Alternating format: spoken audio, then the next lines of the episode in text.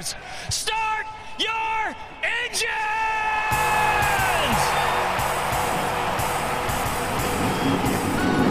Welcome to the one place everybody wants to be Victory Lane, your source for news, analysis, discussion, interviews, and more from the world of NASCAR.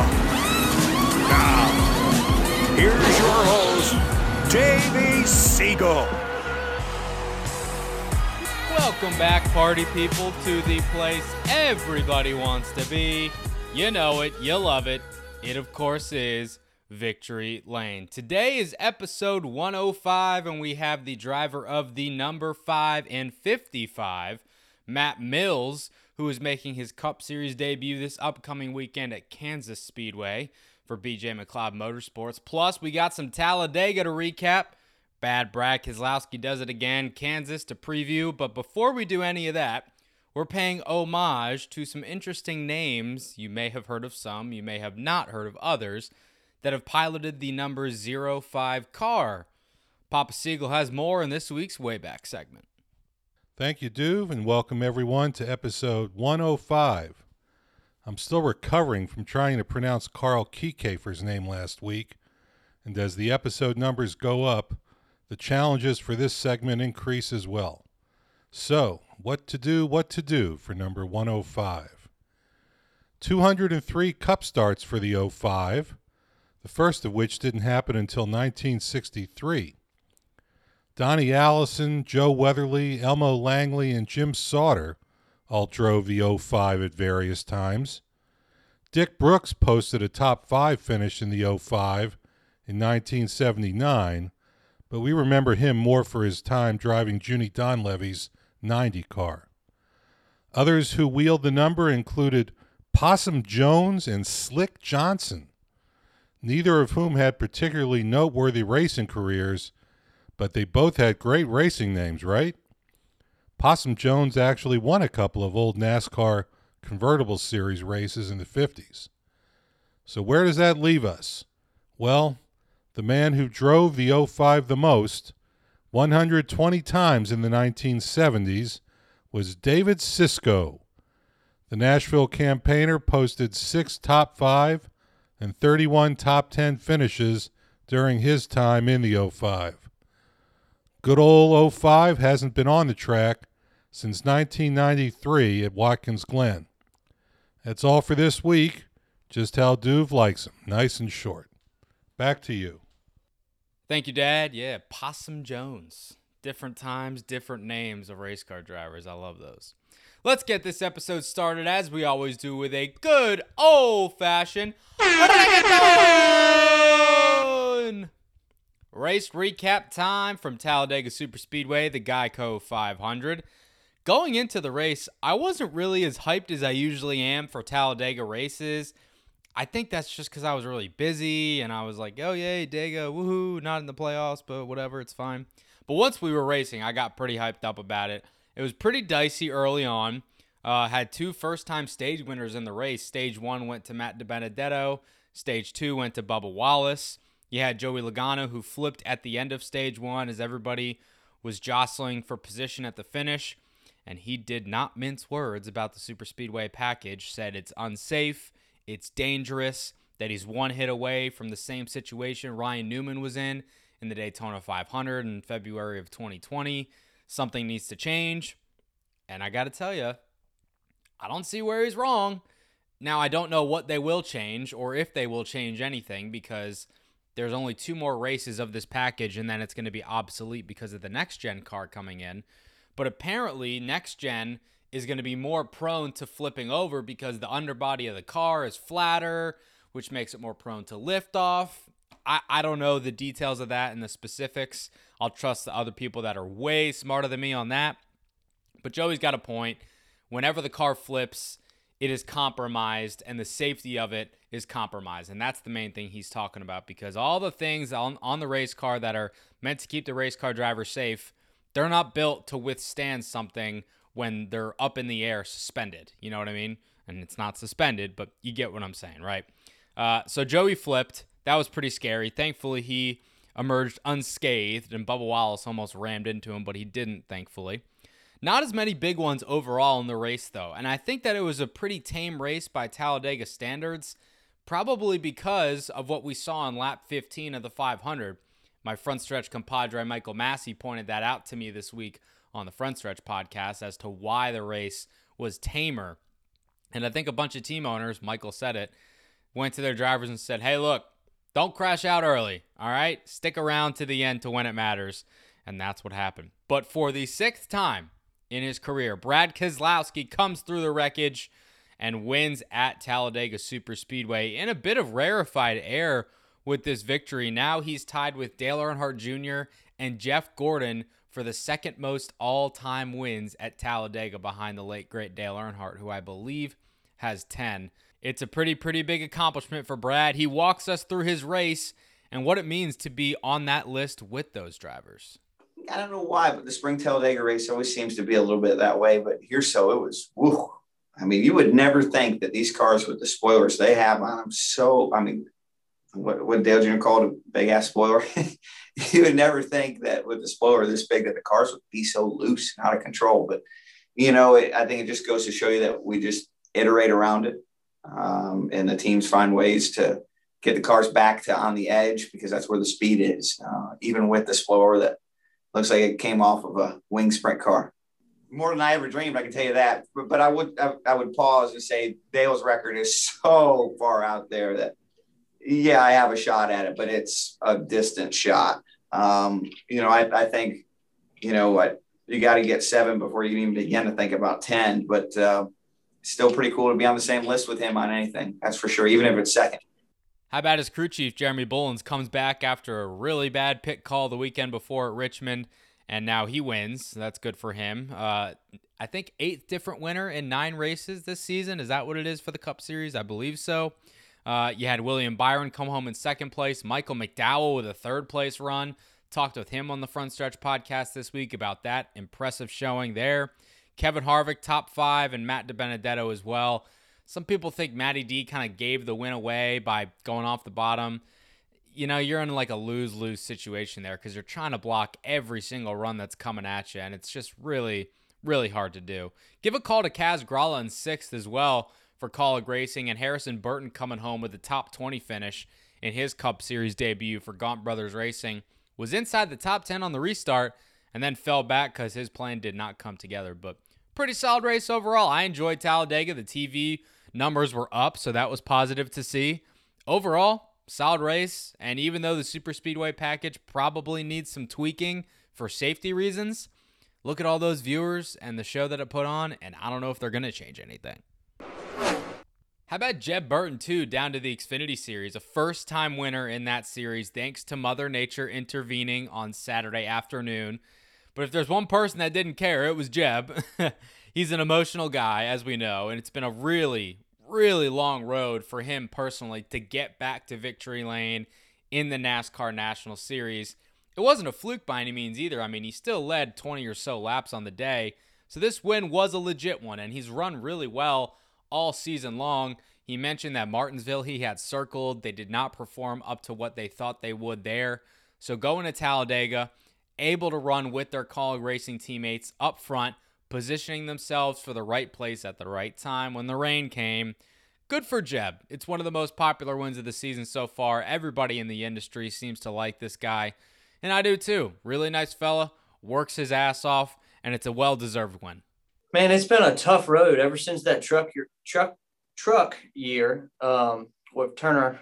Um, you know, we, we were lights out that year, and I didn't even really know what I was doing. I was going to racetracks the first time, leading laps, setting poles. We should have won a lot more races that year. And ever since then, it's just been really tough to um, stay at a place and, and get in a rhythm. And it's been an up and down roller coaster career for sure, just on the sponsorship side and, and finding the right home. But now I have that. And, and Nutrien Ag Solutions took a leap of faith in me and gave me this opportunity. And then the partners that I've built over those years um, came along with me and, and helped make this dream happen. And I've got all the tools at Kaulig Racing to, to try to go win a championship.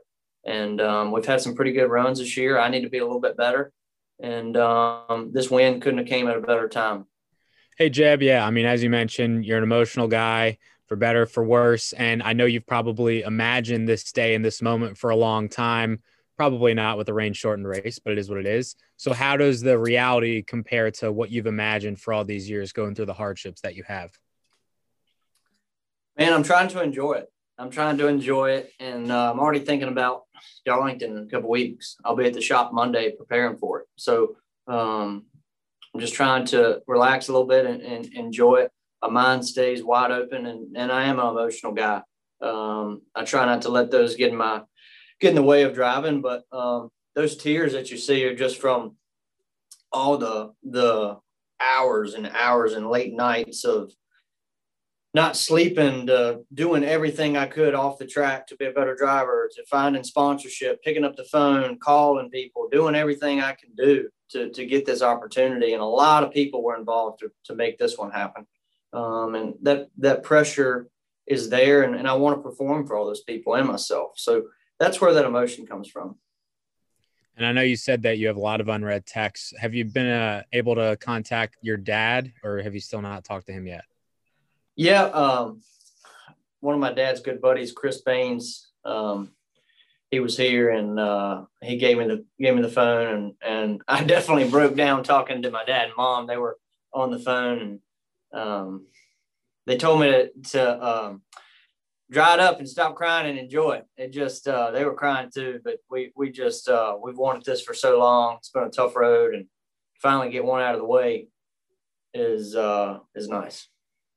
Venturini Motorsports continues their super speedway dominance in the ARCA Menards series. Corey Heim wins his second super speedway race in a row, dating back to Daytona earlier on in the year.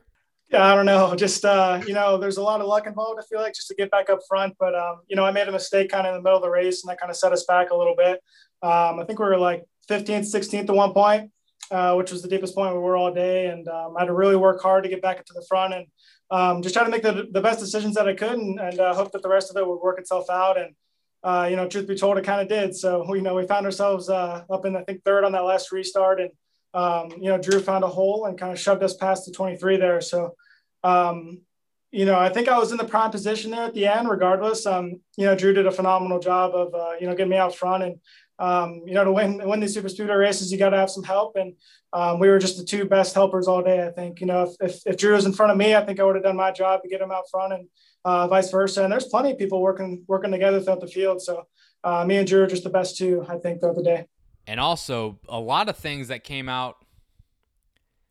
And also the big storyline that I think came out from the ARCA race was something that I did not see live, but the 29 car of Derek Lancaster was in a insanely scary, fiery inferno type crash, and the car was completely engulfed in, in flames. It was really harrowing. And when you see that, you say, all right, you got to get out, got to get out, got to get out. And usually, you know, there's a heat sensor in the car that will deploy a fire extinguisher. I don't know if that didn't work. Bottom line is, Derek Lancaster is currently in stable but critical condition. He's been on a ventilator for, at the time of this recording, two to three days. His wife, Beth, has been posting updates on Facebook and they've been shared on social media from a couple beat reporters. Uh, so he's on a ventilator. He has second to third degree burns on his arms, his neck, and his face.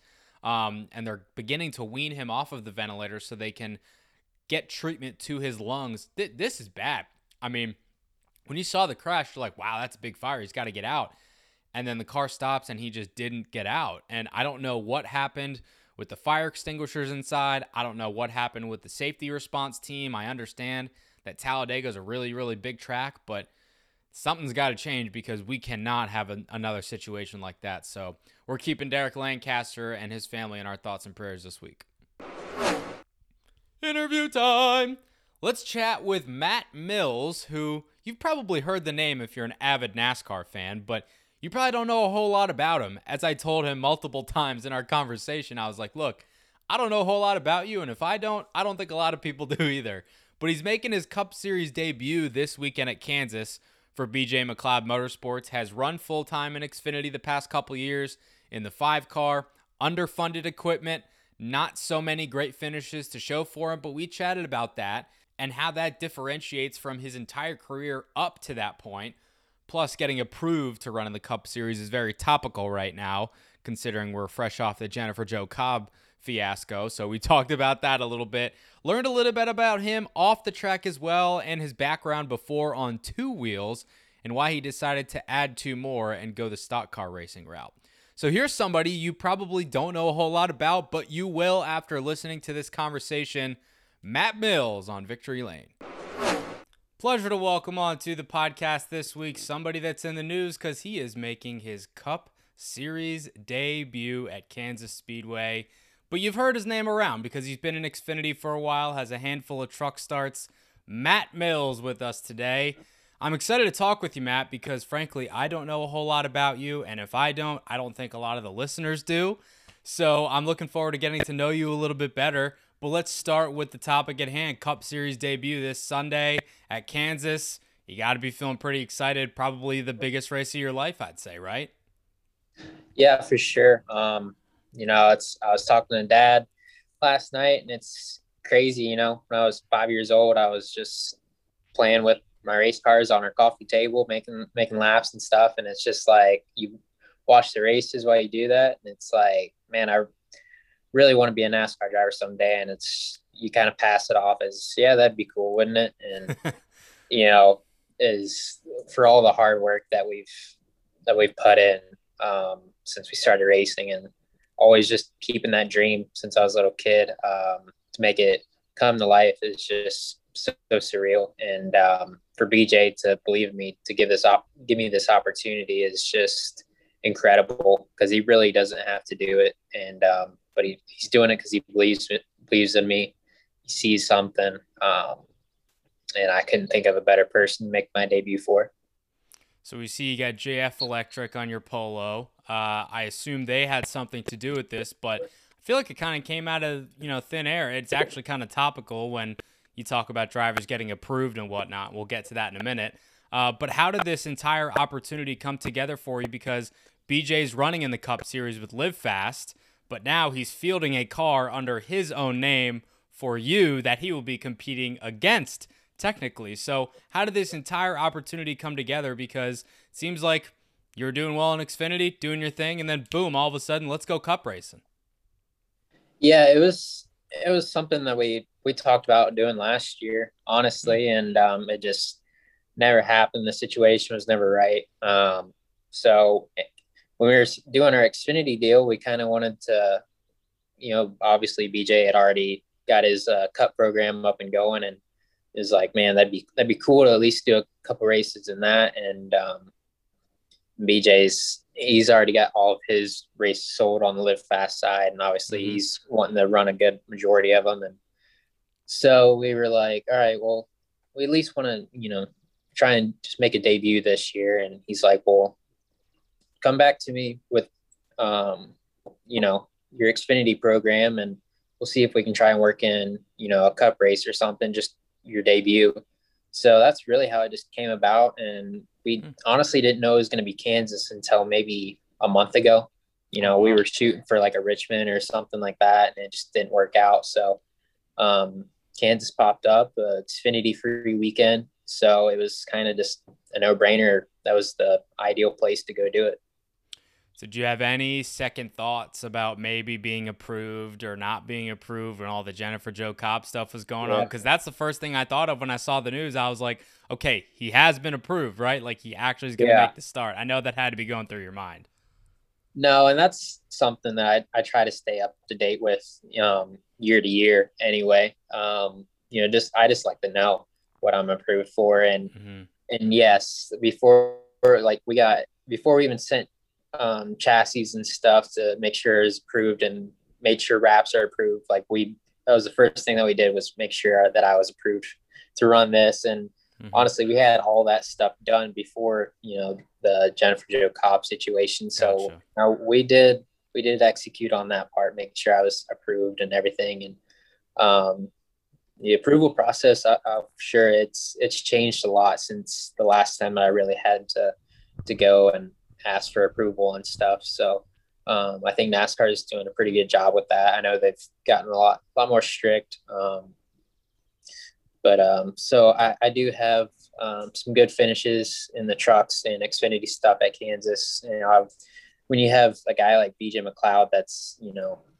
doing a lot in the sport right now, he's one of the most respected drivers in the garage, and I think him helping me with this opportunity kind of helps with my approval too. Just showing that you know people respect him, and if he believes in me to do this, then all right, well maybe this kid will be all right. right. So yeah, BJ is one of the most respected drivers in the garage, like you said. So to have his blessing and driving his car, I'm sure that had to do wonders. If you can, and you know, share as much as you want.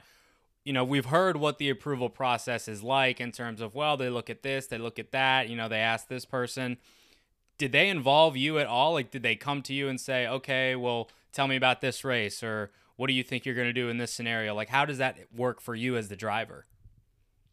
Yeah, is you know it used to kind of be where you just had to go through one person um, where they you kind of just told them a little bit your story um, you know they'd check on racing reference and stuff like that. Right. But now you've got to go through three people um, even kind of goes to a to a legal side um, for, for your approval and really um, they, they check your racing reference. You you tell them your stats because especially like underfunded side of it, you know, I've seen a couple of people on social media talk about lead lap finishes and stuff like that. It's, you know, I had a couple top 15s last year, and which is really good for our, underfunded team, but we were yeah. still a lap down. So it's like that goes in the, the stat sheet, but it's like we still ran really good for our mm-hmm. race team. Um, you know, and uh, we have more part failures than, than bigger teams and stuff like that. So it's, you know, like a couple weeks ago at Martinsville, not to be kind of scattered here, but a couple weeks at Martinsville, we were with broken pace laps, got it fixed, six laps down. Stat sheet's not going to mean anything now, but right. the rest of the race we ran top 15 times with 15 to go. We were running eighth quick times, but it's like that doesn't get recorded, you know? So, um, uh, sorry, had somebody call me. Um, You're good but yeah, so the approval process, I think, is it's finally getting to a good, consistent basis. Um, I think that's what everybody kind of gets aggravated about is nothing's consistent. So, um, but no, I it definitely was a little bit harder to get through the approval process this time around. Obviously, this is the last step that you kind of have to go through. So I understand it, um, but it helps when you got guys like BJ um, kind of helping you do it. Yeah, no doubt. I hear you on that. And and like like you were mentioning, I mean, you look at your racing reference page, you see 79 Xfinity starts, 11 truck starts, one top 10 combined, and a handful of lead lap finishes. And people will say, "Oh, why is he approved to drive a Cup car?" Right. That doesn't tell the full story, as you said. You you yeah. just told the Martinsville story. That's a perfect example.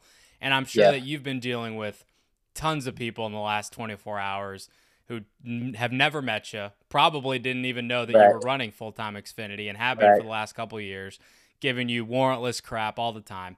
How do you deal with that? Do, do, do you take it and, you know, absorb it and say, like, okay, I'm reading this, it's annoying? Or do you say, like, this Joe Schmo literally doesn't know what he's talking about? I'm doing my deal. They approved me for a reason. Screw him. You know what I mean? Yeah. Well, that's you know, I'd be lying if I say I just kind of like scroll and I was like, you know, whatever. But I mean, yeah, I mean, I, I read that stuff, you know, um, and it sucks, but within minutes I had, you know, guys like uh, Garrett Smithley call me, Tommy Joe, um, crew chiefs that I've had in the past because they, they know like they've been there, you know, right. they've seen that I, I can go fast and I've always been in underfunded equipment. Um, you know, and it's just like I, I feel like BJ is the best example. He's never really got to showcase what he can do in top quality equipment. But Justin Allgaier was telling me a couple weeks ago when we were on the grid just talking, he's like, BJ is the most respected underfunded guy in the garage. Yep. And that's who you're trying to impress people in the garage because they see it, they know. Fans and you know, I, I love the the support that I do have. Um, I'd say for the most part, it was positive release. Um, you do have your you people that are kind of like want to just complain. You know, if Jimmie Johnson always have those weekend- people. Yeah. yeah, if Jimmie Johnson was coming back this weekend, there'd be a few people complain about it. So, I mean, it is what it is. But no, that's um, but guys like Garrett Smithley, who's been through it, that uh, that called me, and you know, that's that's who I'm trying to gain respect from is is people like that because you know they see it, they they know what's like. Um, so yeah, so I mean, you kind of you kind of just you see it, scroll on, is what it is. I'm glad they're not making my decision. Yeah, what's that saying? Keep calm, carry on. It's like keep calm, keep Yep. scrolling, whatever it is, Yep. right? Um, Yep. And I think you mentioned it in the release too. You know, one of your main objectives of, of the race this weekend at Kansas, your first Cup start, is to finish the race and gain respect. And Yep. that's kind of what you've been doing in terms of a goal marker in Xfinity the past couple years. Because as we mentioned, you're not in race winning equipment. It could happen. It's it's rare and it's unlikely, but it's not going to happen every single week. You're not going to go to a mile and a half track or a mile track where aero is, is paramount and so is handling and outrun Gibbs and Ju- Junior Motorsports and Penske. I mean, you understand that's not going to happen. So, in a way, you're translating what you've been doing in the past couple years in the Xfinity car just to the top tier premier level in the Cup Series, racing against guys that you don't race against every weekend. And that's where the respect level comes in. Do I have that right? Yeah, for sure. Um, you know, and that's another thing where where BJ's taught me how to be respectful to the leaders. You know, um, the day might come where it's reversed, um, where you are in uh, competitive equipment and you want lap cars to respect you and everything like that. So um, he's definitely taught me a lot on that. Like even I was asking questions on not how can I go fast this weekend. Like where like as lap car, like I'm I know where I'm gonna be. Um like where where should i run? Um who should i watch out for? Who should i give extra room? So that's definitely the main goal this weekend. Run all the laps um, be respectful. Don't be shown on tv don't have you know all the broadcasters talking talking about you spinning out or something like that. So really i just want to go there um enjoy the moment you know. This is just a one race deal right now so Mhm. just want to go out there and enjoy it um, and uh, know that I, I achieved my my racing goal. And um, just uh, yeah um, just, I just want to be respected really. I don't want to go out there and really prove anything other than you know I can be here. So you said that was your racing goal to get to the Cup Series? absolutely. Um, you know since I was a little kid obviously uh, and there was a time you know even my dad kind of he hates to admit it but even when we started racing go-karts like i don't come from money or anything like that. Uh, my parents still have normal jobs. And uh, we started racing go-karts we had to go find sponsorship just to complete a um, 12 race schedule at our home track in midvale ohio. Because we my dad bought a go-kart. Mom was all mad that he spent that kind of money on it. He's like well it might just sit here in the garage because i don't have any money to run it. So we had to go find sponsorship for that and Mm-hmm. so it- it's just crazy how far that we've came um, going from no funding on a go-kart to to being able to make my cup debut so we've came a long way and that's why i just want to enjoy this weekend um, nobody can put me in a bad mood on social media or anything because Yeah. you know I'm actually i'm fulfilling my dream so that's all i can ask for That's pretty sweet. It's, it's a cool story. Let's go back to your career though, because it's an interesting one. And and like I said, I didn't know about it until I researched it, and and if I didn't know, a lot of people don't know. Um, so it's not often that you see somebody come into the national series of NASCAR with zero combined ARCA or K&N Pro Series starts. That's that's not Right. often that you see that, but you did that. You raced obviously in stock cars before. You, you were in the CRA Pro Series and JEGS with late models, so you ran a lot of late models, um, and you won some championships growing up, like racing in general. Was that like a conscious decision for you to just stay on the late model route and and keep going on those short tracks that you raced on growing up, or was there any thought of potentially dipping your toe into the NASCAR scene and maybe going ARCA K&N? Because you got approved, but you never Right. ran a race. Yeah, no, it was honestly it was just a funding deal. Um, you know, we we had money to to start traveling a little bit with late model stuff and be able to get my name out there a little bit. And Mhm. Um, actually, I got noticed by the agency that I'm still with now, Spire. I got it was a late model race in Alabama, and they Is were the Rattler. we have, yeah, yes, and um, so really, like following year, we had money to go run ARCA or K and N, but we didn't know what the next year held as far as funding wise, and it was like, all right, we could run four ARCA races or K and N races with pretty pretty good team, or we can go to Bobby Dotter and run four truck races. And I'm like, let's just do that. The NASCAR trucks, like let's you know, yeah. I'm, I'm ready, let's just go. And They're Yeah. and um, because we didn't know what funding we had. You know, this might have been my only chance to go be a NASCAR truck driver or something like Mhm. that. So um, we took it, completed all four races, didn't tear anything up, and um, so it, it worked out. Yes, if I had the funding where I knew year to year, ten year plan, yes, Right. I would love to have went to ARCA and K and N, but I didn't have that option really. Yeah. Nobody does. Uh, well, Yeah. some people do, but not everybody has that luxury. Right. So you, you got to do what you got to do. I want to clear something up because you mentioned um, that you grew up around like the Ohio area, but Racing Reference shows that you you're from Lynchburg, and I've seen both things like New Pennsylvania, Ohio, which is ironic because Pennsylvania, Ohio, all Right. these different things. Yeah. Where are you from? So I was born in Lynchburg, Virginia. Okay. I was there for maybe a year, but I I grew up in Ohio. okay. Um, I've been there. I've lived in Michigan a couple years, but I, for the most part, I'm from Ohio.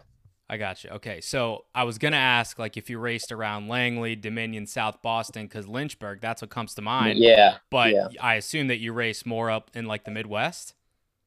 yeah. Um, obviously Ohio, uh, Indiana, Michigan, Right. um, around there. Okay, gotcha. What part of Michigan were you from? Because I went to school at Michigan State.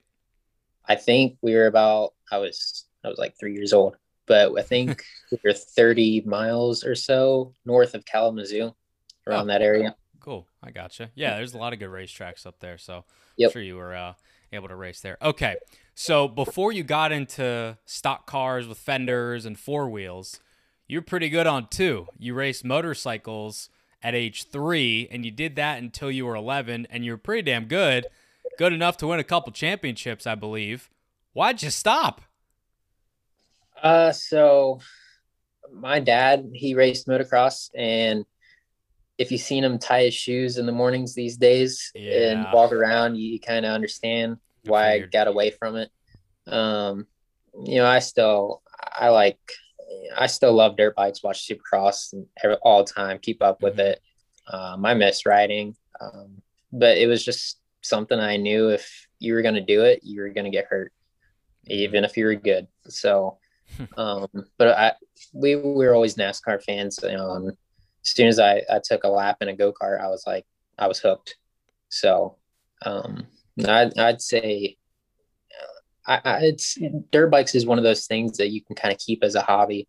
You know, where I'm at in NASCAR now, it's, you know, this is my job, this is my career, and it's a pretty good one. You know, I can always go back and, you know, just ride around, have fun with dirt bikes. So, Yeah. I mean, you saw what happened to Brett Moffitt, so I don't blame you. yeah, that one, that's, that's why I don't. Yeah. Not just yet. Maybe maybe when I get it, you know, maybe if I ever get a little more settled in and everything. Yeah. But I hear you. Did you ever get injured when you? I mean, you were three to eleven when you were doing uh, motorcycle racing, so you're pretty young then. But did you ever get like seriously hurt or anything like that? uh no, I've I broke a collarbone one time. Um, I think I was like eight eight. And um, that's the only injury I've ever had. I had more injuries playing football and baseball than racing. So Yeah. I tell people all the time when they don't get it, I'm like, racing's actually like one of the safer sports. You'd find Yeah. hard to believe, and they're like, "What?" And then I explain to them how safer barriers move and Yep. how like carb, like it, it's nuts. So uh, Yeah. that's good that you didn't get hurt too bad. But I mean, like even so, supercross riders are just a different breed, and even yourself, like Oh, going up on two wheels, you're just like, "Yeah, I just broke my collarbone once." I'm like, "That's like that's a big deal to me." But people Yeah. are just, yeah, I broke this collarbone three months ago, and then you know the other day I just like broke my Yeah. leg. It's they are they are crazy, Yeah. crazy different. Breed. bike They're riders nuts. are a different breed. Like Yeah. it's it's insane. And I'm sure so- you watched your dad get injured a lot growing up too, right? Oh yeah.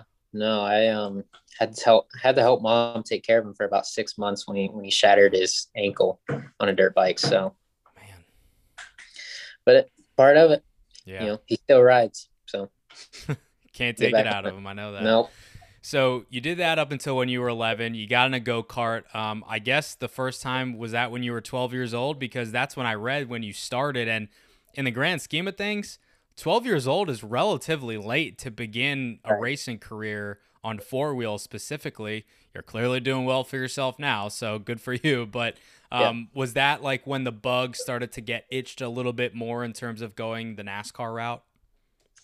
yeah, um, no, for sure. Um, and honestly, before I was, uh, I knew we, before ten years old we wouldn't have been able to have any kind of funding for racing at all. You know, we could do, um, you know, dirt bike stuff almost close to as a hobby almost. Um, but when the go the go kart was a was a big commitment. So when I was 12 years old, things were going a little bit better funding wise um, in our household, and um, that's really what, pulled the trigger on it. And because we we wanted to we wanted to race something. Um, Right. And there was a track literally a mile down the road from us where we just moved, and it just Convenient. yeah no it was it was very convenient. And so dad came home with a go-kart just one night after you know we had been talking about it. And like i said mom got all mad. She's like why'd you buy this? Like we can't afford to run this. And he's like i know. He's like bud over there is going to go find some sponsors. So that's what we did um and we were able to do it. And uh don't regret one bit of it even but looking back now, I mean, like the first sponsor that you were able to get with that go kart and sponsors that you've had over the years running in trucks and Xfinity, you've probably heard from them a lot now in the past couple days or so, making your cup debut, being like, "Hey, we were along for the ride with you. Congrats, buddy. That must be pretty cool." Right. Yeah, no, um, I guess Facebook's probably the best place for Yeah. for that kind of stuff. You know, all the people you grew up with and and everything like that, and old supporters and and stuff have for sure been blowing my Facebook, my parents' Facebook up. Like, man, that's that's so cool. Like, you know, somebody somebody from this little little town in Ohio made it. So, Yeah. um, no, it's very cool.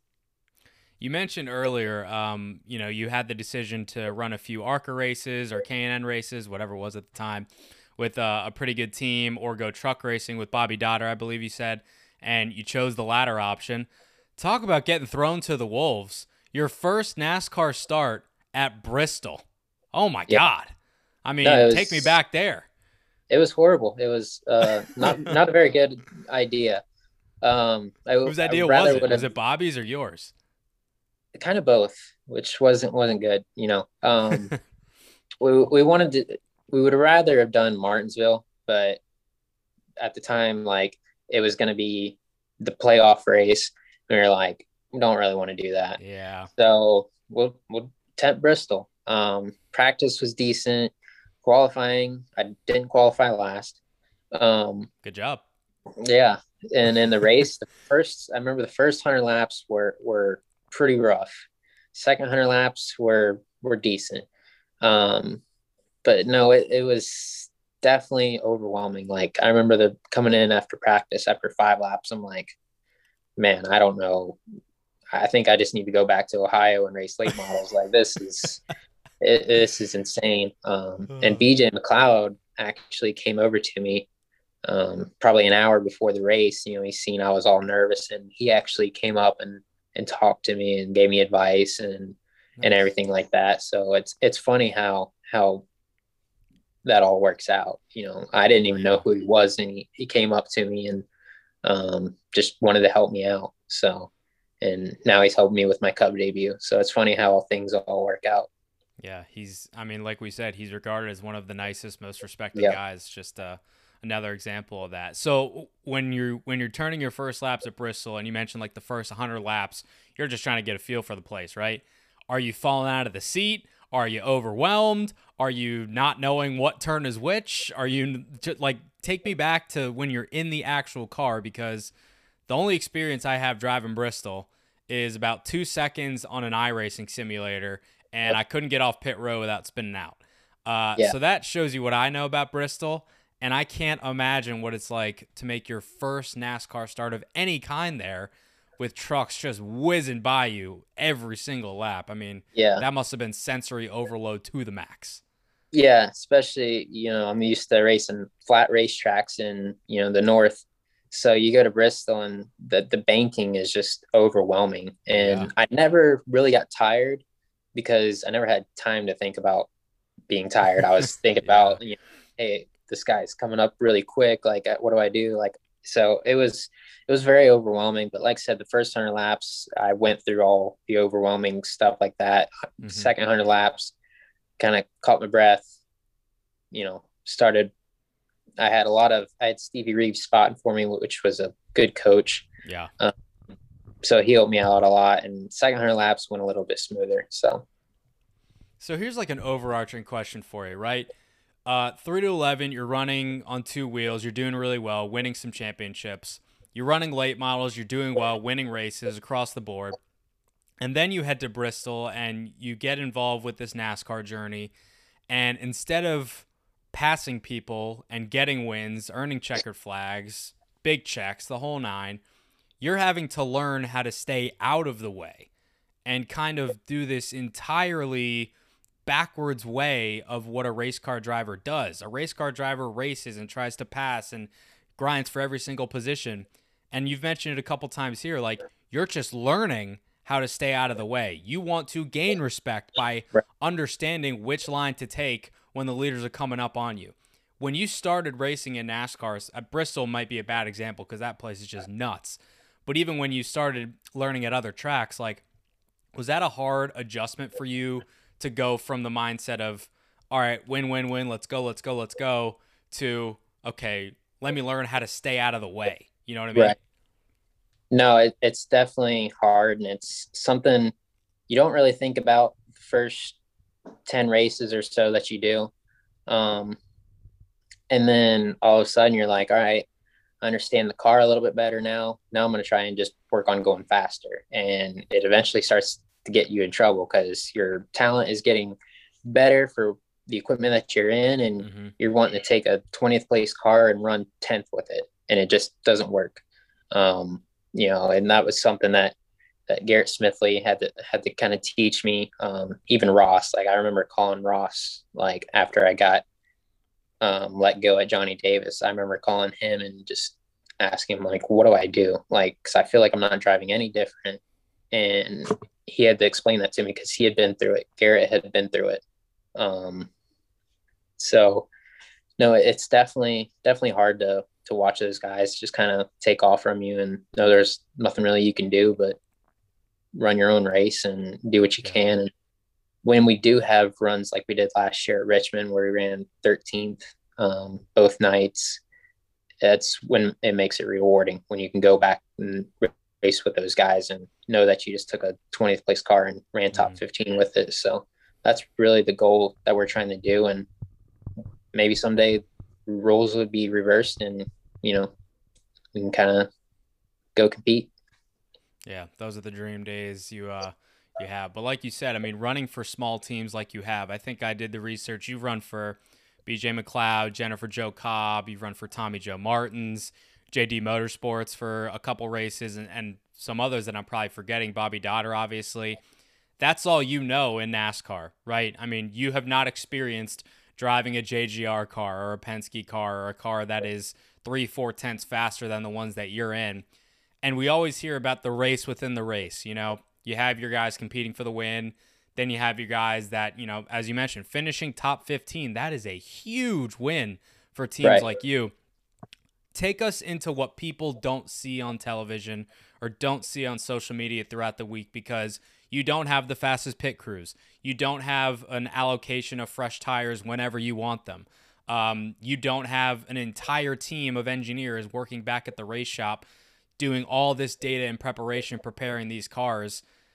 people, you know, they hear that and they might understand that, but if you can, just let the people understand a little bit more as to what it actually is like because you have lived this for a handful of years. Yeah, no, honestly, it's it's funny. Um, it, just a quick example. I was talking to Jesse Little. We rode down to Talladega with each other, and he was telling me, you know, back when he was in K and N and truck stuff, like he was in competitive things. You know, when he showed up to the racetrack, he was going for wins. Yeah. And now he's in the situation where he learned at Johnny's, and he's learning this year where it's you're back there racing for 20th, 15th, and you're driving way harder than like than you really think you are. Um, or then people realize like you're back there and you're trying to get everything you can to get that 15th place finish or 20th place finish, and it's it's a heck of a race back there. Honestly, um, I wish the Some TV of the best. coverage would, would show show some of it. Um, and that's what I even realized at Martinsville.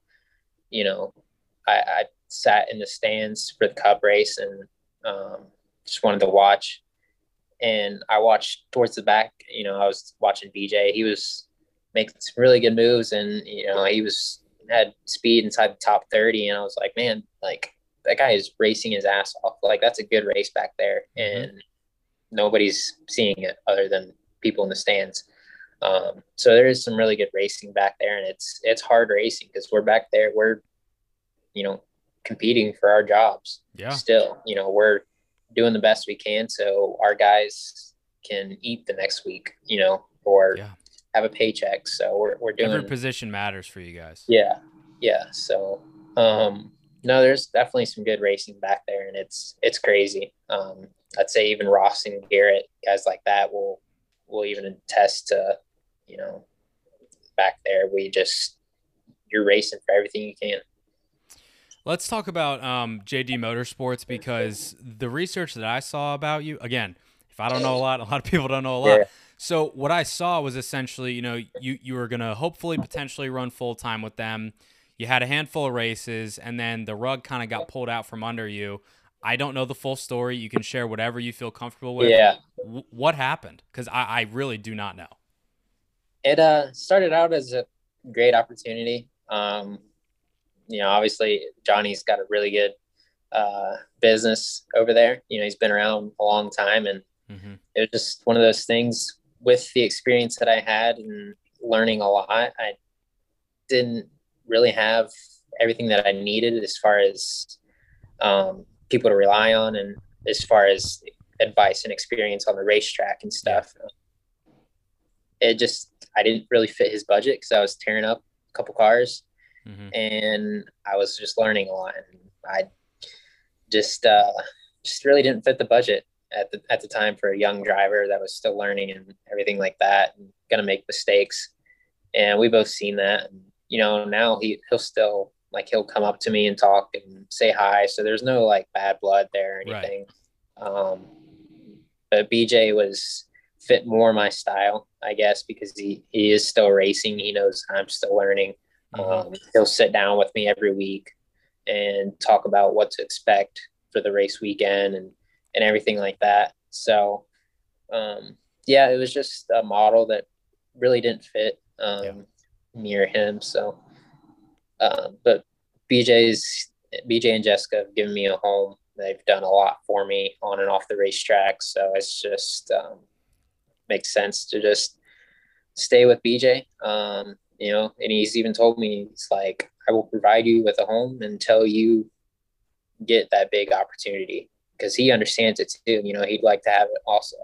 Yeah. Um, but he's got a lot of exciting things going right now, and it's it's hard to, you know, go anywhere else.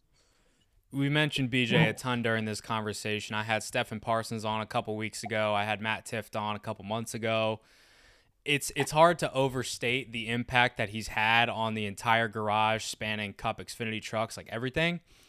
Can you try to maybe like explain a little bit more the impact that he has had on you personally and just giving you this opportunity, little things like what you just said, you know, him letting you know however long you want to be here, you will be here. Like you have my word on that. And again, looking at him, you would not expect that he is the most kind-hearted, nice dude that you'll ever meet in your life. Like I look at him, I'm like, okay, he's he's in the wrong place. He should be at the WWE match tonight. Yeah. But he is one He of the be. nicest dudes out there. Yeah, he, he might be. Yeah. Um, but can you just explain like the impact that he's had on you personally and the person that he is? Because I think people are starting to get a glimpse, but to have firsthand testimony is pretty rare.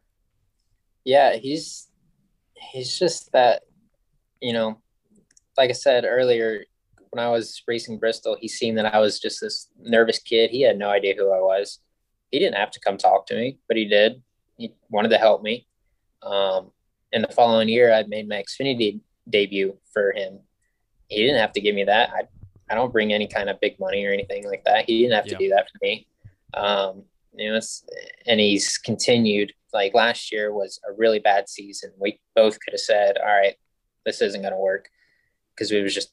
I don't want to say you have good or bad luck, but we had bad luck last year, and um, other than a few good runs, he, you know, we could have parted ways right there, but we both believe in each other, um, and that's why I came back this year, um, and he's able to do a cup uh, start for me, and which he doesn't even have to do it for me. Like he's, I, he'll, he'll admit he's not getting anything out of it. Um, you know, he's just doing this because he believes in me, um, and we kind of have the resources now to be able to do it. So I think he's he's one of those guys that if he believes in you and he sees the work that you're putting in, um, he will help you. Um, and he's just like I said, he's one of the most respected guys in the garages by drivers, owners. He's doing a lot right now, and um, especially at- a young age too. He's being able to be this successful. Yeah. All right, a couple more fun things and I'll let you run, Matt. I saw a quote that you really like. Always remember, your focus determines your reality. So I looked that up. I'm like, oh wow, motivational. Like, is this from Yeah. some athlete or something? No, it's from Right. Star Wars. You're a big Star Wars guy. You got Star Wars on your helmet. You Yep. love Star Wars, don't you? I do. It's it's one of those things that um yeah, I love love motocross and I love NASCAR and honestly, I my free time, yeah, I like watching Star Wars stuff. It's Oh yeah. just one of those things. My dad was kind of into it and um I kind of I got into it and then took it to a whole nother level. Like I mean, I like I like collecting, you know, Star Wars stuff. It's Yeah. I guess part of me. It's that nerdy, nerdy aspect. I tell people all the time, I'm like, I'm just a nerd that races cars for a living. That's that's what I like. So, What kind of stuff do you collect? Uh, posters. Um, obviously, I got some Star Wars helmets and, and stuff like that, and just collectible stuff. Um, nothing too geeky, but um, no, No I, I've seen lightsabers or anything like that? a couple. I've seen. Um, honestly, I'm like, man, I should stop. And then you see Ryan Blaney post something about Star Yeah. Wars, and he got this, and it's like, all right. So Have you talked to him about your guys' obsessions? No, I've I've never actually been around him. Okay, But, uh, well, driver intros this Sunday. Yeah. This is your shot. Don't to. blow it. Yep, might have to. Might have to. Might bond over that. So You should. I'm sure he probably has Daisy Ridley's number at this point because he's tried to like proverbially Yeah. slide in her DMs. He- More- he has a big crush on her. So if anything, you could just go up to her, go up to Ryan and just be like, "Hey, is that Daisy Ridley? Oh, while I have your attention, uh, I also love Star Wars. Let's talk about it. Let's compare our collections. You know? yeah, that'd be that'd be very, pretty great. Yeah, it is. So you- have like a couple Star Wars race helmets that you wear, right? Or is it only just one? I have three at the moment. Oh, yeah, so. I'll I'll be wearing one this weekend for sure. Hopefully, bring some good luck. Good. Okay. So we're learning a little bit more about you. You like Star Wars. Okay. I also read that you enjoy mountain biking and golf. What else do you like to do when you're away from the racetrack and you're just Matt Mills, the civilian? Yeah. Um. Honestly, uh, BJ's got me into working out a lot this year. I never worked Mm. out before in my life, and I started in the off season. Lost close to thirty pounds now, and Nice. so I enjoy that. Um, enjoy going out on the boat. Me and him go out quite a bit.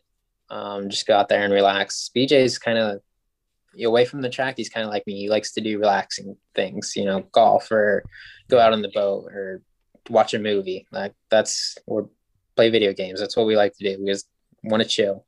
Um, no, I'm not a real party or anything, big drink or anything like that, and neither is he. So, Yeah. um, kind of how it works. Okay, so I want to ask this question to a lot of drivers because I think it says a lot about them.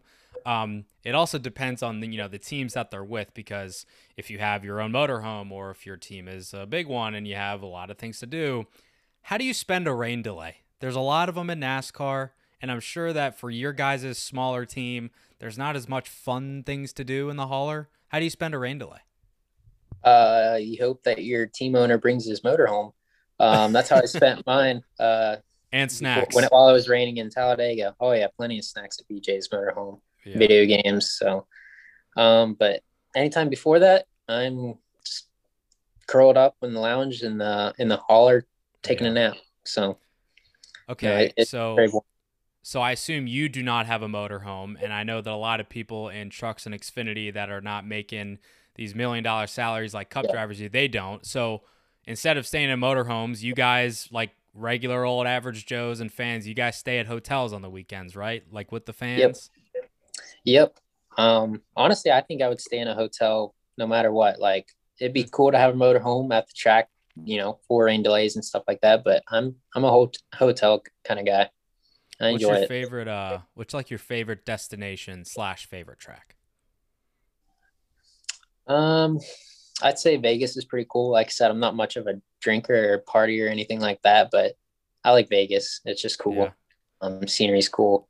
Um, I enjoy Florida for some odd reason. I don't know why. I always like going good. down there, just staying at the beach. Um, yeah. we stay a week down there. So, um, but no, I, would say between those two, I, I, always have those marked on my on my list. I'm excited to go to them.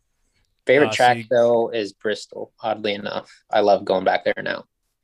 Once you got your yeah. first one out of the way, now yep. you're like, bring it on. Yep. No, now it's my favorite. Cool. So you're from Ohio. Did you like any other sports growing up? Yeah, I actually played baseball for 10 years and football for seven. Oh, cool. What positions did you play? So in baseball, um, until I got to probably junior high, I was always uh, shortstop. And then when I got to junior high, went to center field because I was at the time I could run fast, not now. But you lost um, 30 pounds. Maybe you can now. Uh, I don't know. Um, and then football, it was uh, safety. Damn, hard hitter. I would not expect that from you. I was I was just able to run run quick. So, like I said, I don't know about now though. Yeah, I hear you on that. Okay, we'll learn a little bit more about you. I like this. I got to let you go, so I'll ask you one more question about the Cup race this weekend. We kind of touched on it, but realistic expectations, right? I mean, this is, I believe, BJ McLeod Motorsports' first career Cup start in the entirety of the organization. Uh, same with you. At a mile and a half track where there's going to be a lot of heavy hitters running up front um, your goals are to stay out of the way, complete all the laps, and don't make the TV broadcast. If we can check those three things off, I think we'll have a, a successful race weekend. Is that fair? Yeah, and um, you know, I obviously I want to show some speed. You know, I if I came out of there with a top thirty, I'd be tickled. So that'd be awesome. I'd top say 30. that that does it. Okay. And hopefully beat BJ.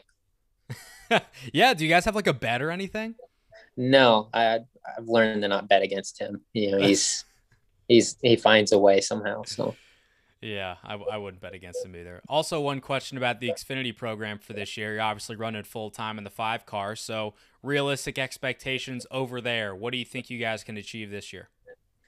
Uh, we've got a couple tracks marked on the list, um, but right now we just need to focus on turning our season around. Um, we had three out of the last five races or something, we ended up, you know, having a parts failure or something mechanical. So we need to turn that kind of side around because every track that we went to this year, um, we've shown speed where we can run top 20, top 15. So we just need to turn some things around over there. And I think we'll, we'll get our season back on track and um, go to a couple tracks like Darlington and Richmond, places like that, where we can mm-hmm. showcase mm-hmm. our speed a little bit more and hopefully knock off some top 15s. Well, Matt, this has been fun getting to know you a little bit more. It's for everybody listening. It's the first time that Matt and I have spoken because, as I mentioned, he doesn't get a lot of coverage, but I thought this was a perfect opportunity to get to know a little bit more about him. So I think we did think we did that. it's always cool to see people live their dreams. So we uh, we look forward to watching you do that in person on Sunday at Kansas. Thank you so much for the time, man. I, I really appreciate it. You gave me a lot of it, and I know this is a probably a busy, busy, and one of the biggest weeks of your life. So appreciate the time, appreciate the honesty, and uh, hopefully everybody got to know you a little bit better. I think uh, people will be better off for listening to this. Yep. Thank you. I appreciate it. And we're back I want to thank Matt for his time and also Juliet Korish at BJ McLeod Motorsports for helping coordinate the conversation so quickly and succinctly. She's great. So is Matt. Also, as an aside, I tweeted this, uh, what was it, Tuesday night? On that day, I had a conversation with four people with the initials MM. It was Matt Mills, Michael McDowell for the Front Stretch Pod, Mac McLeod, who's McDowell's PR at Front Row, and also for the Front Stretch Pod, Michael Massie. That's a whole lot of double M's. My God, it's just completely random and pointless, but I wanted to point it out because that's what I do. Okay. Race preview time the Buschy McBusch Race 400 at Kansas Speedway. No, do not rewind that. You heard that correctly. The race is literally called Buschy McBusch Race 400. One of the best race names I have ever seen in my life. You know, like when you go to a race, maybe for the first time, and you want to get a souvenir and you get a T-shirt of the race, and it's like, oh, the Pennzoil 400, or you know, oh, the the Crown Royal 250. I would get a Buschy McBusch Race 400 T-shirt just for the meme. I mean, it's incredible. Uh, Busch does incredible activation with Kevin Harvick like almost every week, and now this is just their latest and greatest. I'm all here for it. It's hilarious. It'll make headlines if people laugh. Who cares? They're sponsoring a race. It's all in good fun. Cup race, though, the Buschy McBusch Race 400. I'm going to say that whenever I can. 3 p.m. on Sunday. Fox Sports 1 has the coverage. Should be a solid one. Probably going to be hard to pass the leader, though. We saw that happen last year at Kansas with Joey Logano putting on a masterclass blocking Kevin Harvick. I'm looking at Stewart-Haas Racing as a whole, though. Wrote this for NASCAR Mailbox on frontstretch.com this week. How important is this week for that organization? I used to think it's really important, but then I did some more research, and there's just as many mile and a half races left this season as there are road courses. So you could argue that this race does not hold any more importance than another road course race does. So when you look at the schedule, some other things pop up to you, but it's probably going to be a Penske, Gibbs, Hendrick show. I mean, those cars are going to be running up front. We'll see if RCR can Put Reddick and Dillon up there in the mix as well. Maybe Ganassi, Kurt Busch potentially sneaking up there. Vegas is similar to Kansas, and Kurt won at Vegas a couple years ago, so you never know. New winner, repeat winner, I don't know. ARCA and Trucks also in action this weekend, so keep it locked to the Fox family of networks. They'll have you covered all weekend in Kansas. Look nuts of the week. Cue that funky music, white boy. Will Steve Phelps, NASCAR's president, require drivers to get vaccinated? He provided some details.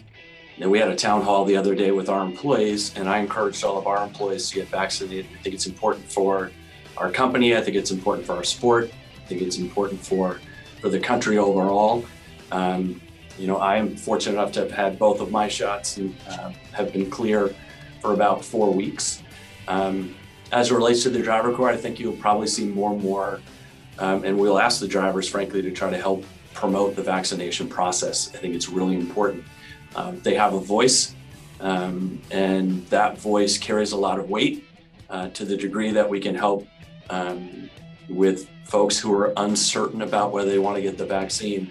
Uh, I think it would be critical to have you know those with the loudest voice within within the sport talking about their vaccinations. Talladega penalties, only one to report. Ben Beshore is fined 10 grand for one loose lug nut post race and inspection. Some sad news to report that Charlie Glotzbach, the first person to ever exceed 200 mile an hour in a NASCAR race car, he passed away last week at the age of 82. So thoughts and prayers go out to his family.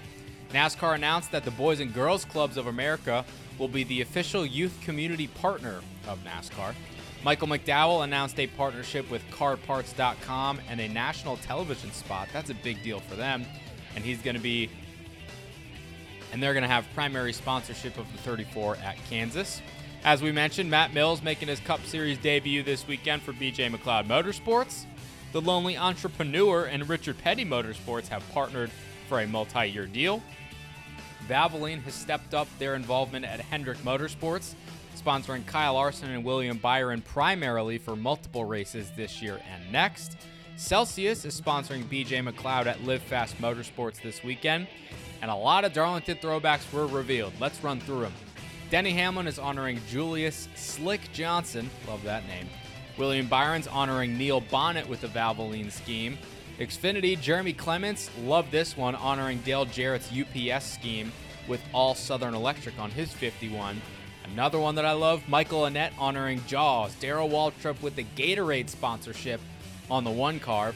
Jeb Burton is honoring his father Ward uh, with a color scheme on his number 10 car for Kaulig. Also for Kaulig, Justin Haley, they're honoring the first ever LeafFilter scheme that was run in the Cup Series. Ryan Vargas and Monarch Roofing are honoring Mark Martin in the six car for JD Motorsports. Chase Purdy is paying homage to Davey Allison in the 23 Bama buggies for GMS.